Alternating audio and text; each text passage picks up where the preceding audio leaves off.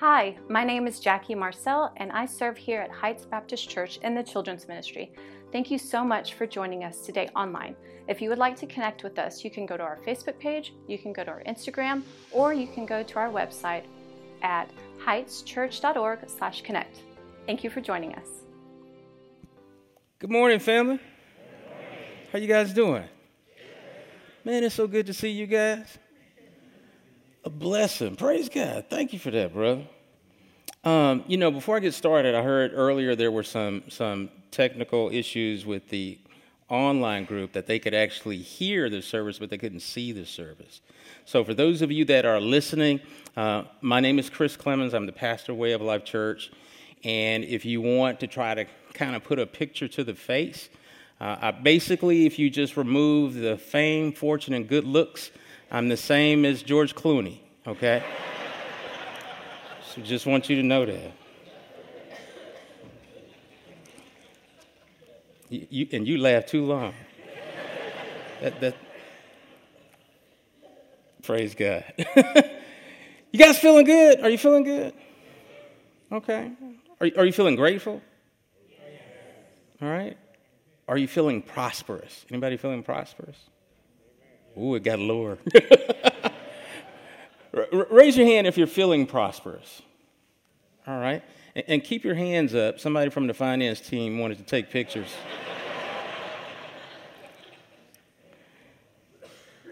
I actually want to talk to you about money, believe it or not, um, and just this whole idea of, of prosperity. Uh, prosperity can impact us in different ways.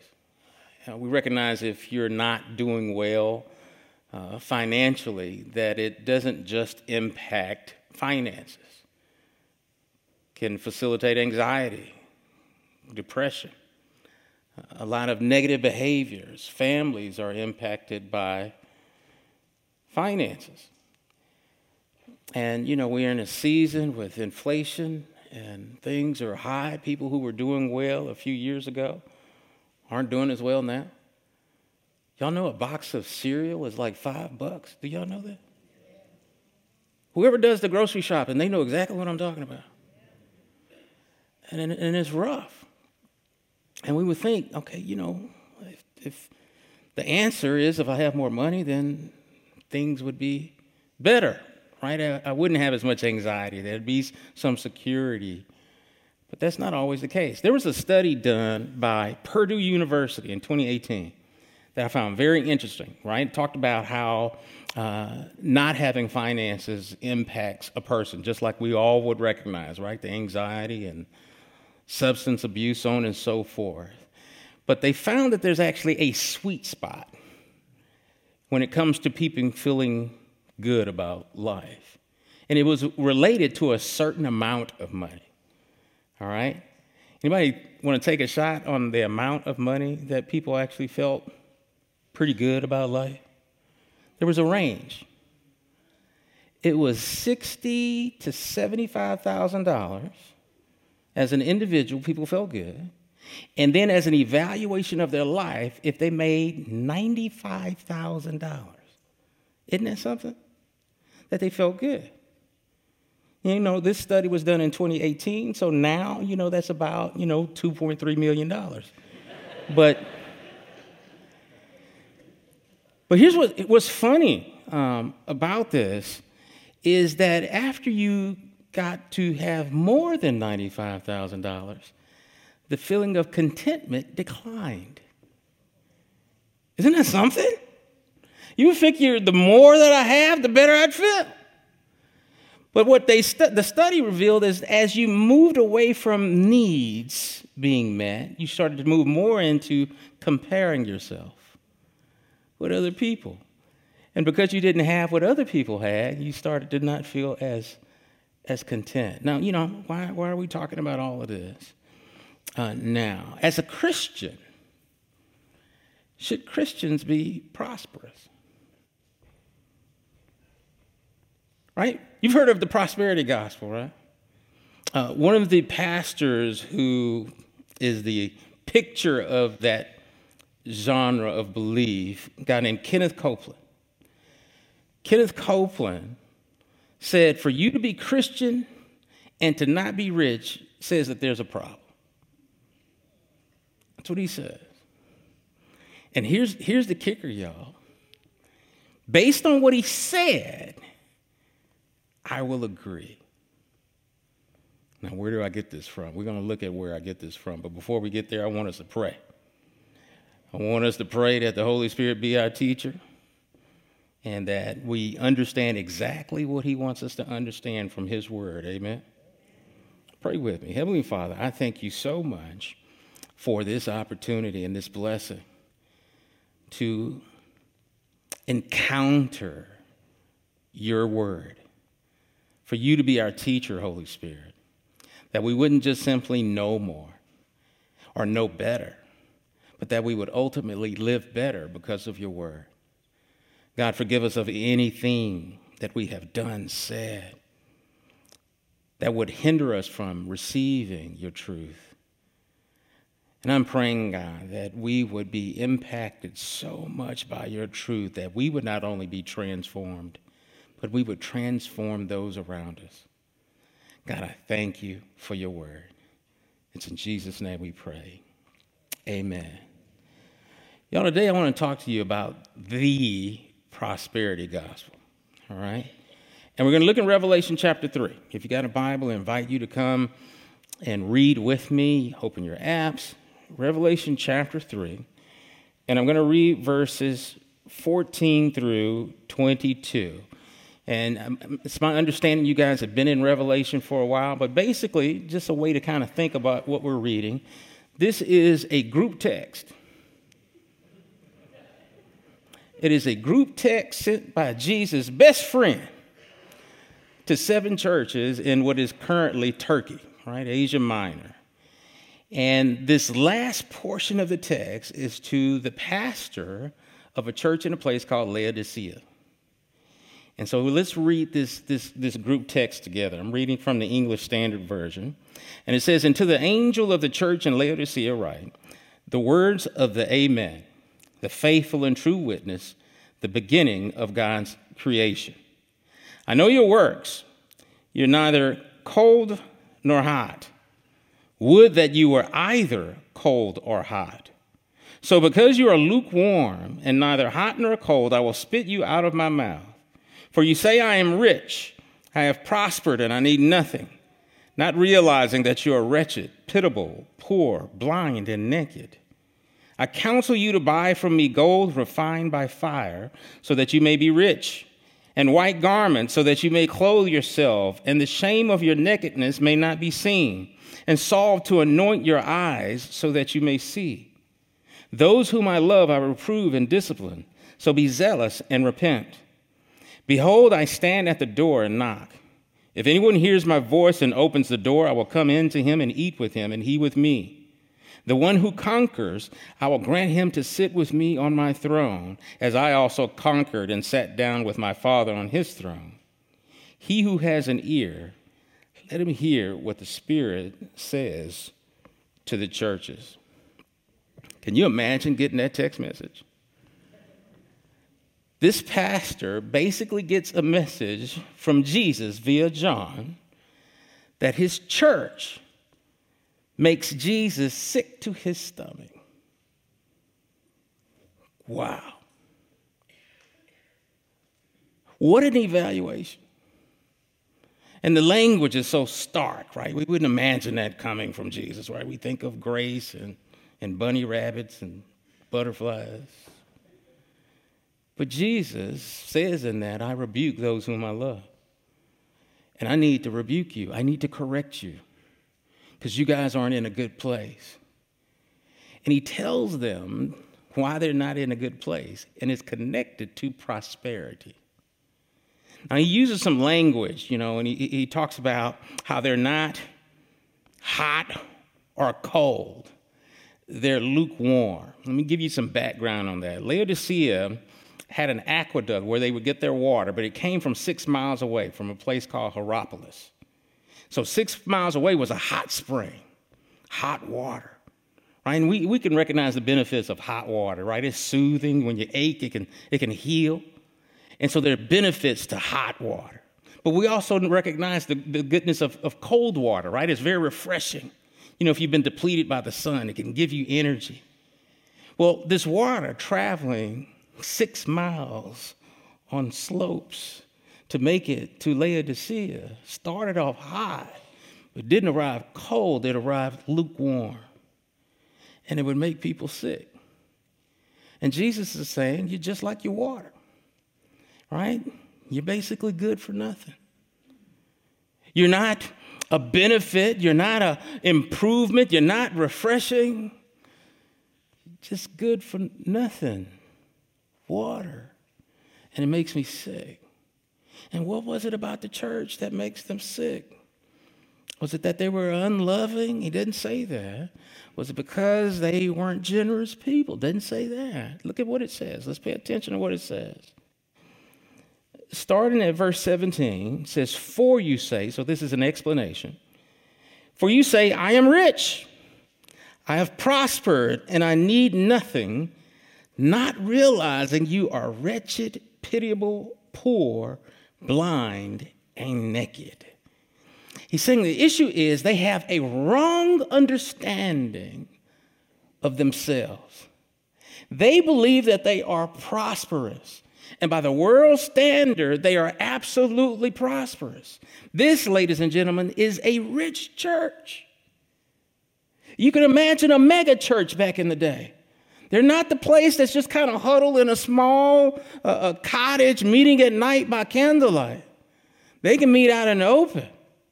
And they dress well. They don't know the persecution that are seen in other places where their businesses are impacted, where their livelihoods are impacted. No, we can live the way that we've been living. And so there's this beautiful church, and people will look at it, man, they're doing well. That's the church to join. But Jesus says that's the poorest church in all of Asia. And he uses some language there. He talks about, you know, you, you, you think you're dressed well when you're naked, you, you, you, you're blind, right? He uses this language, but it's intentional. Let me tell you all about the economy in Laodicea, where some of their wealth, they were part of the banking district of that area. And the whole city was wealthy. Okay, so it was just a wealthy city. That a historian recorded an earthquake in the time that damaged some of the buildings. Y'all, they had an amphitheater, a stadium that held 37,000 people right? Now that's small compared to our high school stadiums today in Texas, but but y'all get the point. They had an earthquake that knocked down more many of those buildings. And so Rome said, listen, we'll, we'll declare it a disaster area and send some funds to help you rebuild. Laodicea said, no, we'll take care of it ourselves. That's how much money they had.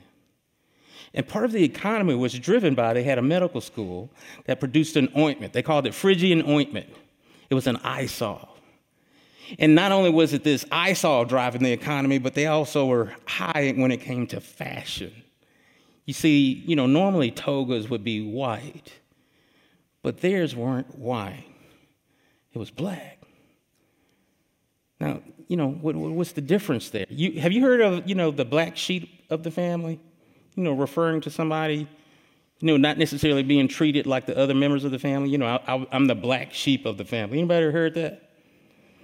Now, y'all can tell y'all when I was growing up, I was like, well, why the black sheep is getting mistreated? I'm just going, I'm being honest. I'm like, what, what's. Let me explain what that is. Because most sheep were white, right? And so the wool that you could sell would be white. And so if you had one black sheep, that just throws off your wool count. That's what it meant. It was just economics. Now it's different when all your sheep are black, right? And that's what they had in Laodicea. And so you could only get the black toga and stand out from Laodicea in the black robes. And so imagine all of these high dollar people going into church each and every Sunday. But Jesus says the reality of your situation is you're blind, naked, and poor. Everything that you think brings value to your life, you score a zero with men. Have you ever taken a test and thought you aced it? right? You know, you came out of that test, man, I did great, feeling good. And as those scores came back, you know, maybe back in the day they used to print them on the wall. Okay, I'm old school. Now you get sued for that. I'm just. And you're looking, okay, and you're looking because they, they would have the grades ordered, right? And so you're starting at the top, looking at your name. Wait a minute, my name's not there. Okay. Okay. And you finally see your score. Right? Anybody can identify with that? Right? And it's devastating. But here's what that reveals that reveals you have a fundamental misunderstanding about the subject. It's not that you're a little off, there's something fundamentally off. And what was fundamentally off with the Laodiceans was their idea of prosperity. They thought prosperity was about their bank accounts, about their finances. And it's not about the bank account. Let me tell you why this is relative. Because you may think, okay, I don't have to deal with this because I'm not that prosperous person. When I asked about how many you felt prosperous, it was a little lower than the people that felt just thankful. And so you're thinking, okay, well, I'm not prosperous, so this doesn't really apply to me. I'm not the wealthy person that has that believes they have arrived.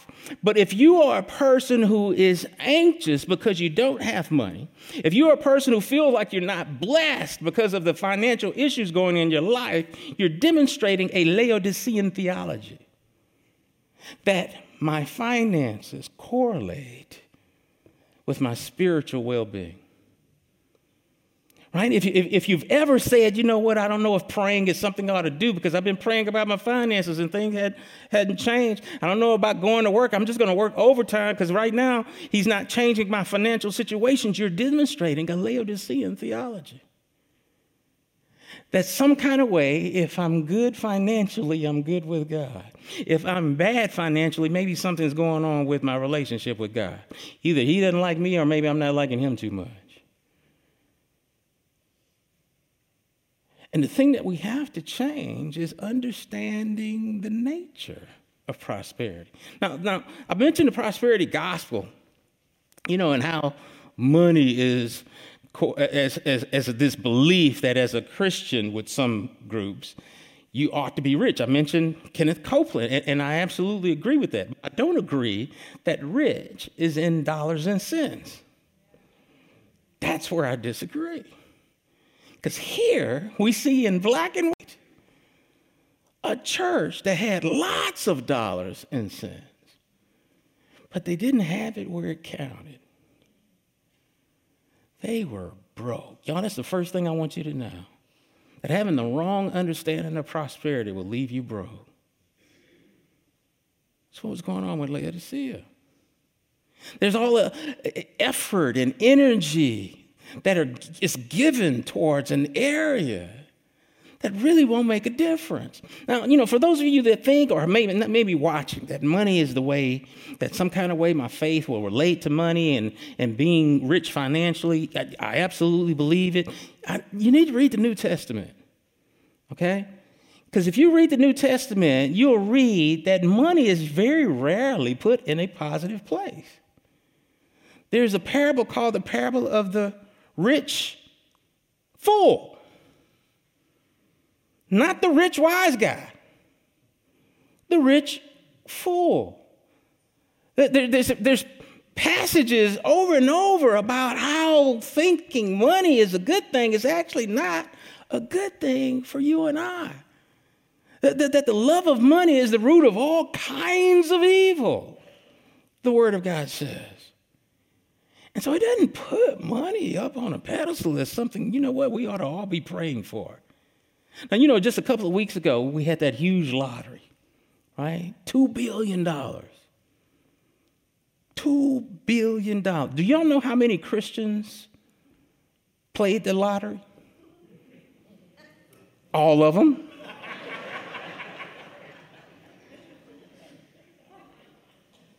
Matter of fact, all of them were Christians, at least when they were checking the numbers, right? He's like, I don't know if you're real, Jesus, but sure would be nice. But think about what we do, what we sacrifice financially, and the Bible doesn't really promote that. This is James chapter 1, verses 9 through 11. It says, Let the lowly brother boast in his exaltation, and the rich in his humiliation, Because like a flower of the grass, he will pass away. For the sun rises with its scorching heat and withers the grass. Its flower falls and its beauty perishes. So also will the rich man fade away in the midst of his pursuits. Do y'all see that? Now, the Bible is not criticizing you for having wealth, it's saying you're not in, a, in the best position. Because money, some kind of way, dealing with our sinful nature, blinds us to some stuff. That we get connected with it, that it can compete with God. Y'all know money is the only thing that the New Testament says competes with God when it comes to worship. You can't serve both God and not the devil, not some other false God. You can't serve God and money. Jesus taught that to his disciples in Matthew chapter 6. So there's something about wealth that tends to trip us up. And so if you're in a place where you don't have a lot of wealth, the New Testament says that's a good place to be. And if you're in a place where you have a lot of wealth, it tells you to be very careful. And so, okay, well, if money isn't prosperous, then how, how can I be prosperous? Should I be prosperous? The passage actually says uh, he wants us to be rich. Did y'all remember reading that? That he absolutely wants us to be rich. In, in verse 18, he says, I counsel you to buy from me gold refined by fire so that you may be rich. Do y'all see that? It'd be great. You know, we would think he's just going to leave that off if, if, if he doesn't want us to be rich. He, he wants the church to be rich, but he wants us to be rich in the right way. And he lets us know that the source of pro- pro- prosperity is not in cryptocurrency, especially right now. It's not in any earthly investment, it's in him. That our path to prosperity is in Jesus Christ. Now, the, the prosperity gospel would believe that too. I remember Kenneth Copeland, um, you know, and Kenneth Copeland, y'all, like I say, prosperity pastor, uh, worth $800 million. 800 million, okay? I'm in the same career, Lee.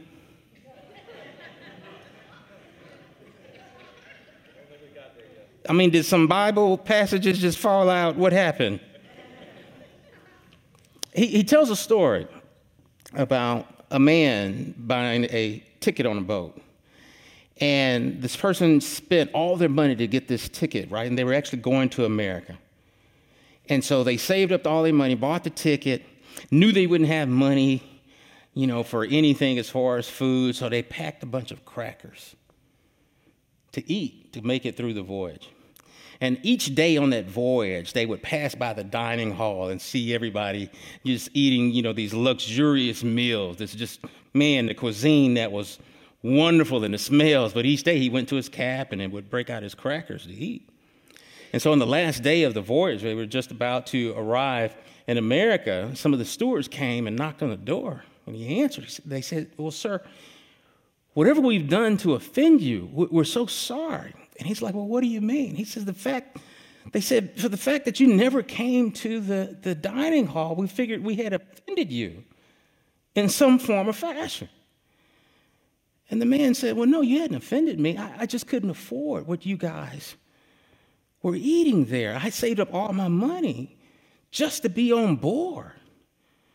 And they looked at him so sadly. They said, Sir, the dining hall came with the ticket that you being on board paid for all the meals. And so Kenneth Copeland says that in the same way that when you come to faith in Christ Jesus, right, when you profess your faith and are saved from your sins, you also get the benefit of what you've invested in. And so you're not just saved, but you have all of these earthly blessings. And he says finances is one of them. Now, I agree with the analogy, I disagree with the application, right? I don't know if you necessarily will get the finances, but you will get what the finances are used for. Will God meet your needs? Absolutely. We look at finances for provision, we look at finances for protection. God will protect you, He will keep you. But He doesn't promise to give you the means that you like to have to do that. See, Jesus is not just the source of prosperity. He's the substance of prosperity. That is the definition of prosperity, right? Of you understanding He's not just the means. I don't just kind of go to church in order to live a life so He gets to bless me with all these finances. No, He is the life. I, am not just going and praying, you know, so that I can have more happiness in my life. No, no, He is my joy. You see, Jesus saying, conduct business with me, right? You don't have any money, but you can buy something from me. And you can be clothed with different clothes, right? He says white robes. Now, here, he's not talking about the color of the sheep, he's talking about being dressed in his righteousness. He's not talking about receiving sight so that you can improve to 2020 vision, but being able to see the world with truth. And if you buy from me, you can't help but be rich. You can't help but be prosperous. That's why I love how it, how it ends, right? It gives us a picture of what was really wrong with the Laodicean church. It wasn't just this mentality about we, what we have, they were missing something. Because here's what he said in the text He says, I stand at the door and knock. And if anyone hears me and lets me in, I'll come in and dine with him. And he with me, with all the stuff that the church had. Jesus was on the outside. They didn't have that intimate relationship with the Lord. They had all sorts of comforts. And they had this faux kind of peace because of their comforts. But they were missing an intimate relationship with the Lord. You know, I want to encourage you to do a, a spiritual audit. And, and I don't want you to worry about, you know, or think about, okay, where are my finances? Where's Jesus in my life? Have I, in some kind of way, put him on the outside looking in?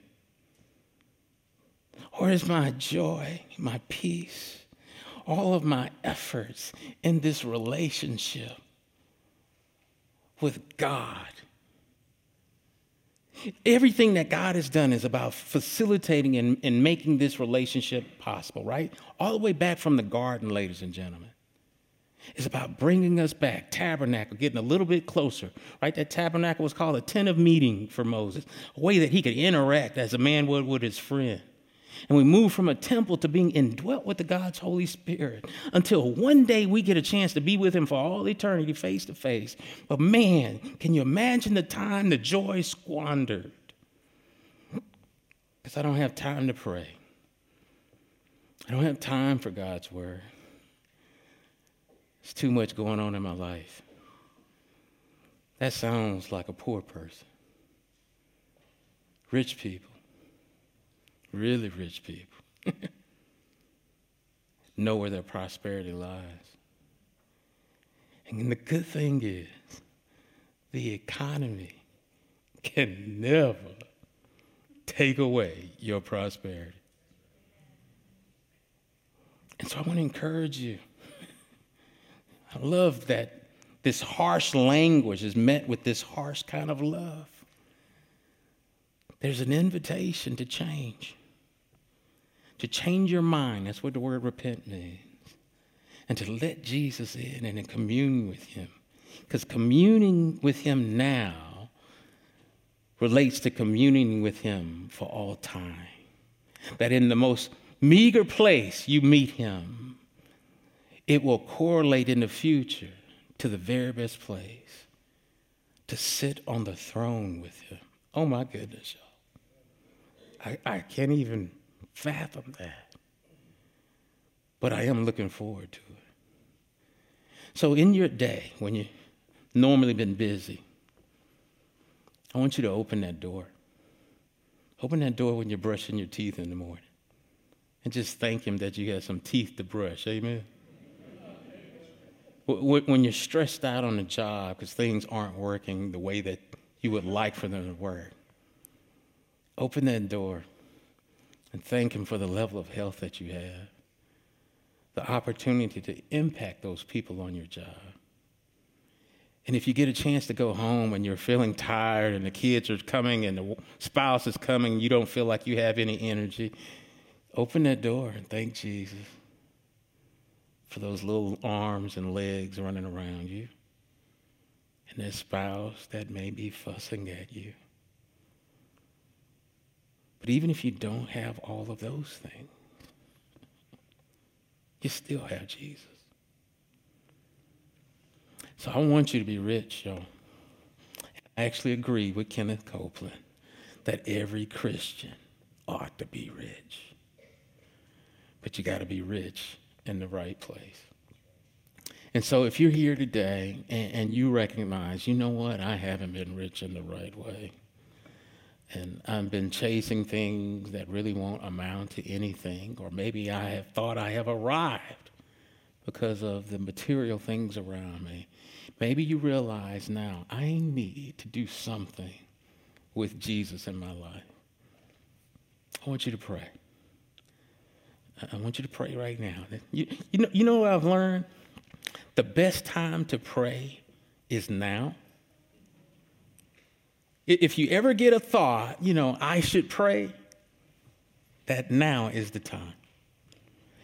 And so, wherever you are, I want to invite you to pray. I don't know if people will be here to pray with you here, if you want someone to pray with you. I even encourage you to, you know, maybe ask the person next to you if you're comfortable, hey, can I pray for you? But we want to let Jesus in. You know, most get rich plans or schemes because they're earthly. But a changed heart is an immediate way to get rich quick. Y'all know that? And so I'm praying that Heights Baptist Church and anybody else watching right now, I'm praying that we will all get a little richer right now in prayer. I want you to join me in prayer. Heavenly Father, I thank you so much for the blessing of your word and this invitation. Lord, I, am praying for every heart that has recognized they've allowed the world to sit in your place. Lives that have been filled with anxiety, sadness, and depression about earthly things. That we have in some way evaluated them as greater than you. And so, right now, we ask for your forgiveness of that. And we know and acknowledge that there's nothing greater than we could have or experience than you. That your apostle Paul talked about, he had suffered the loss of everything, and he counted it all as rubbish compared to knowing you.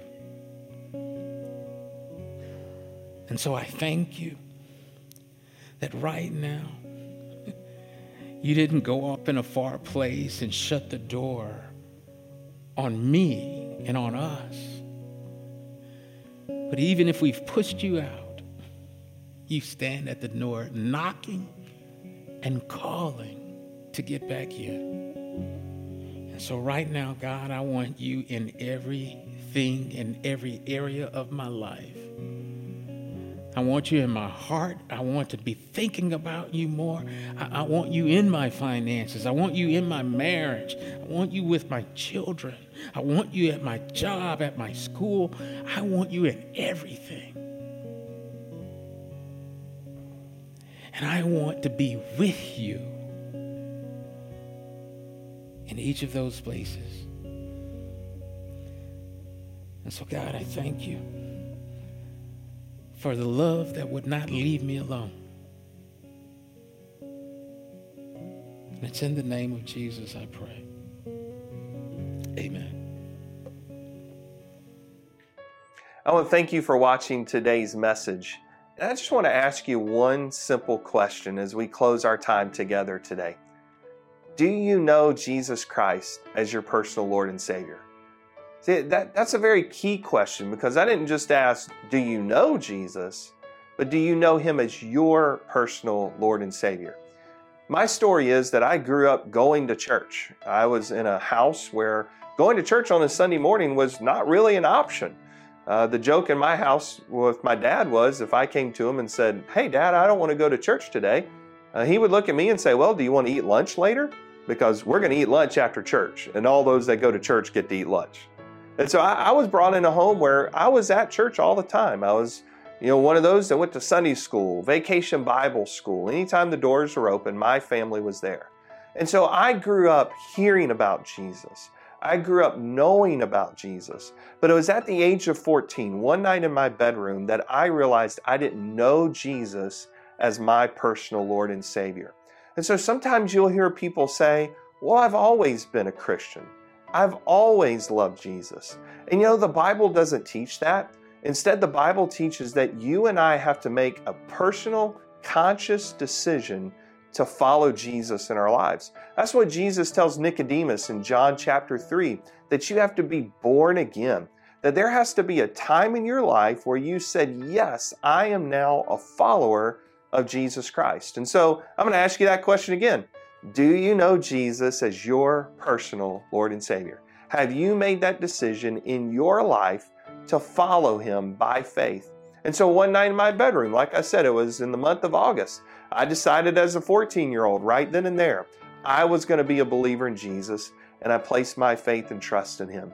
And maybe right now, where you are, you're ready today to say, I want to be a believer in Christ, to have my sins forgiven, to know that I can have a relationship with God now that lasts throughout all of eternity, so that when I die, I go to heaven to be with him because I've trusted in what Christ has done for me. So I'm going to lead in a time of prayer. And if you're ready today, right where you are, to become a believer in Christ, you can pray along with me because God knows our hearts, and that's what's key in this, but you may not know how to form the words to say. So let me just form some words with you and just pray right now. Father God, I am ready to become a believer in Jesus. Right now, today, I trust Jesus as my personal Lord and Savior. I confess my sin to you, and now I'm ready to follow Christ as the one who's forgiven me of my sin, dying on the cross for me, being raised from the grave to forgive me and give me new life. Thank you, God, for loving me. Friend, I want to just thank you. If you've prayed with us today, we want to hear from you. You can let us know that by going to heightschurch.org slash connect. There's going to be a decision button right there on the website that you can fill out a very short form that's going to come right to me. And we would love to follow up with you, pray with you, help you just take your simple next steps of faith. And so thank you for watching. We would love to see you in person if you're in our area. Uh, Sunday mornings at 9 a.m. are our life groups, 10:30 a.m. is our worship service. And so till we see each other again, God bless.